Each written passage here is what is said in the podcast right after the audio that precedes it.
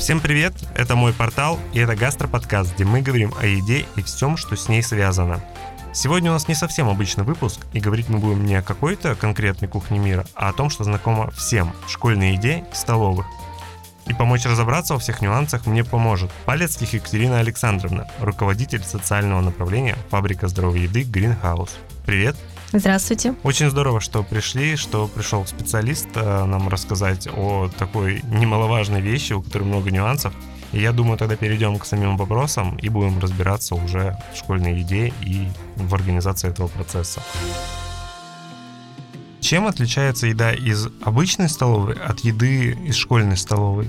Еда в школьной столовой нормирована по выходу и составу, где обязательно соблюдается КЖБУ а также больше приближена к здоровой еде, ведь кормят детей. Необходимо сбалансированное питание. В школьной столовой не увидите блюд из колбасных изделий и сосисок, блюд, приготовленных во фритюре, жареных. Все блюда в школьном питании готовятся на пару, запекаются или варятся. Вообще, какие нормативы используют повара? У них висит какая-то табличка или это идет в каждой конкретной школе сами высчитывают? Как это организовано? В своей работе школьное питание ориентируется на санитарно-эпидемиологические требования к организации общественного питания населения. Именно ориентируясь на этот СанПин, мы составляем меню, в нем строго регламентированы вот и нормы КБЖУ, Э, прописаны продукты, которые мы не имеем права использовать э, в школьном питании, или наоборот, те продукты и нормы, которые мы обязаны использовать. Поэтому мы ориентируемся на основной этот СНПИН. А из чего сейчас состоит стандартный рацион школьника? Это первое блюдо – это суп, холодная закуска – салат, гарнир, второе блюдо – это обычно мясо, рыба и напиток – хлеб. Обучают ли поваров в школьных столовых по какой-то особой программе подготовки? Смотрите, школьных поваров обучают там же, где и всех поваров в колледжах. Все наши повара имеют такое образование. Основные отличия работы в школе, например, от работы повара в ресторане, это объемы. Школьный повар не готовит маленькими объемами на заказ. А, он ориентируется на большое количество детей и готовит большими объемами. А в какой посуде готовится еда для школьных столовых? В школе обычно готовят на посуде из нержавеющей стали. Как уже было сказано, что массовая школа подразумевает большие объемы, то объем кастрюль обычно не менее 30 литров. От чего зависит тип подачи блюд в школьной столовой? Сейчас поясню немножко. Это вот, если мы говорим про традиционную раздачу, когда стоят длинные столы, и на них ставятся тарелки с блюдами, и потом уже непосредственно школьники приходят на обед – ну, например, я сталкивался также с вариантами, когда это происходит в каком-то виде либо шведского стола, когда сами подходят, берут с него, и когда это организовано в виде витрины, где, например, с депозита на карточке специально заведенной школьной, э, школьники приобретают еду.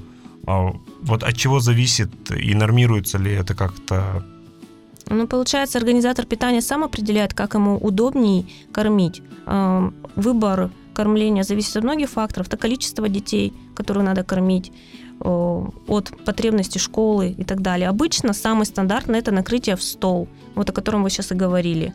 Это когда заранее во время урока сотрудниками столовой накрывается обед для школьников по утвержденному меню. Мы в своей работе также придерживаемся этого способа. У нас единственный момент, что мы используем в накрытии минажницы, это ускоряет процесс. Мы разработали специальную схему накрытия, где мы за 10 минут накрываем 300 человек. Ну, то есть мы оптимизировали этот процесс. И для нас он э, кажется нам, нам более удобным. Также у нас есть витрина для тех детей, которые не хотят питаться э, ну, по меню комплексного питания, могут сами на свой выбор выбирать. Но это способ не самый удобный по причине того, что ребенок может не успеть купить и съесть. Перемены обычно максимум 20 минут. Поэтому мы рекомендуем кушать все-таки по комплексному меню заранее планировать питание и заказывать. Э, все родители и дети мечтают о системе питания «Шведский стол». Он кажется более привлекательным, кажется, что предоставляет больше выбора для детей. Но при всех его видимых плюсах есть много нюансов, которые необходимо учитывать, и по этой причине э, мы вот не используем этот метод накрытия. Первая причина – это физическая безопасность. То есть при массовом накрытии такое большое количество детей побегут к раздаче, они начнут толкаться. Э, мы не уверены, что дети будут пользоваться какими-то приборами, чтобы накладывать еду. Что-то будут накладывать руками, то есть это микробиологическая уже опасность. Могут подскользнуться, травмироваться. И плюс время перемены. То есть за 20 минут прийти, взять это питание, сесть, поесть, ну, то есть это нереально успеть. Поэтому система шведский стол используется в школьном питании, но это обычно небольшие школы, где это возможно. А у всех столовых должен быть один вариант блюда для всех учеников или нужно как-то ориентироваться индивидуально, делить на какие-то группы? Мы предлагаем три комплекса на выбор. Родитель может в программе учет питания выбрать, э, по какому комплексу будет питаться его ребенок. Есть стандартный, второй комплекс для детей аллергиков, мы его специально создали для таких детей. И третий комплекс – это меню комплексных обедов или бизнес-ланчи, комплексное питание для детей старше 8 класса. Э, мы таким образом пытаемся привлечь детей более старшего возраста в школьное питание. А, вопрос это, который меня мучил, и я не знаю, есть ли ответ на него. А, вот у нас в школе всегда, когда использовался вариант с раздачей блюд на столы, а, еда успевала остыть. И как-то мне так всегда не везло, что я был человеком, которому попадался вот первый стол, который накрывали. И еда к моменту уже приступания к ней, она остывала. Как вот с этим можно было бы бороться? Ну, у нас вот э, разработана система накрытия, э, при которых мы должны за 10 минут уложиться в накрытие. Получается, сначала раскладываются холодные закуски, напитки, которые температура подачи не так важна. И э, потом уже в последние за 5 минут до начала перемены стюардами с двух сторон зала, то есть навстречу друг другу раскладываются горячие блюда. Тем самым э, мы гарантируем, что наши блюда сохранять свою температуру. Плюс а, для супа, для каких-то горячих блюд мы используем теплосберегающую посуду. Она работает как термос и подстраховывает нас в достижении сохранения подачи.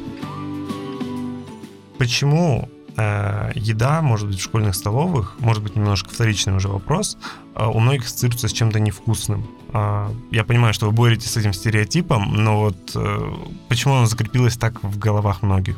Ну, это действительно стереотип. Стереотип скорее родителей, которые его передают своим детям. То есть э, в 90-е родители сейчас как раз выходцы из 90-х, действительно в школьном питании были проблемы. Школы были не так красивые, наверное, как сейчас все сделано. Э, поэтому от, отсюда вот такая проблема. Но сейчас вот наша школьная, мы даже называем его кафе. Не школьная столовая, а школьное кафе. Выглядит прям как кафе, оно уютное, чистое. Э, мы работаем над доброжелательностью персонала, то есть те родители, которые воспитывались раньше в школах, наверное, помнят, как их встречали буфетчики злые на раздаче. У нас такого нет. Ну, то есть мы этому уделяем пристальное внимание, что все было очень приветливо и с любовью к детям. Почему школьная пицца, я не знаю, сейчас продается она еще или нет, она подается маленькими кругами, а не стандартными треугольниками? Ну, она просто так и называется, школьная пицца. Это удобно при раздаче, удобно при приготовлении, поэтому всю жизнь она так используется. То есть это же не пиццерия, тут все. И удобнее нормировать также приготовление. То есть мы готовим по технологии и готовим по выходу блюд. Поэтому так удобнее просто. Почему школьное какао отличается от домашнего? И используется ли в нем молоко? А, конечно же, молоко, безусловно, есть, как и какао и сахар. Все присутствует. Но в школьном питании, готовое блюдо из меню, ориентируемся на нормы закладки. С 2021 года, когда был принят последний Санпин, главная его идея была э, сохранность здоровья детей. А бич сейчас, ну, в сегодняшнего времени это сахарный диабет и ожирение, раннее ожирение детей.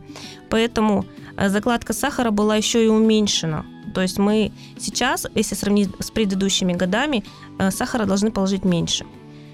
Поэтому, готовя на массовое питание, мы стараемся учесть средние показатели, войти в норму. Безусловно, кому-то покажется не сладко, кому-то мало молока. То же самое можно сказать и о пресной еде. В школьном питании запрещены специи, уменьшена закладка соли. Запрещено ставить на столы солонки, чтобы ребенок сам мог себе досолить. Естественно, дети, которые дома питаются не совсем здоровой едой, могут испытывать дискомфорт и говорить о том, что в школе не так вкусно, пресно, и ну, жаловаться родителям. Вот такая проблема есть действительно. И тут у меня еще вопрос от моего коллеги. Вот у нас оператор спрашивал, а когда мы дождемся пельменей и дождемся ли мы их в школьных столовых? А, пельмени не запрещены. Тут просто один нюанс, что при массовом накрытии, кормим, например, мы 2000 детей, это не самое удобное блюдо.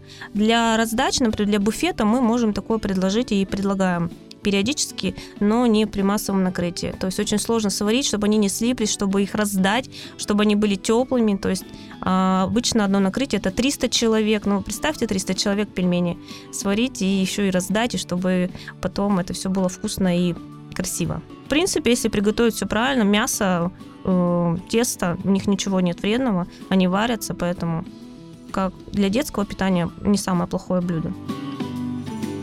И тогда последний, наверное, задам вопрос, э, касающийся непосредственно вас. А какое ваше любимое блюдо в школьной столовой? Может быть, из детства или какое сейчас? Я вообще люблю школьное питание, мне нравится. То это пища здоровая, полезная, несложная, легко перевариваем. Поэтому мне нравится вообще все, что мы готовим, мне нравится. Ну, самое, наверное, любимое это борщ, котлеты, пюре, запеканка из творога. Ну, я вообще все люблю, мне все нравится. А на этом у нас все. Напоминаю, это был гастроподкаст на мой портал.ру. С вами был Максим Федоров. А у нас в гостях была Палецких Екатерина Александровна, руководитель социального направления фабрика здоровой еды Greenhouse. До свидания. Приятно было пообщаться. Еще раз спасибо, что пришли. Всем пока. Пока.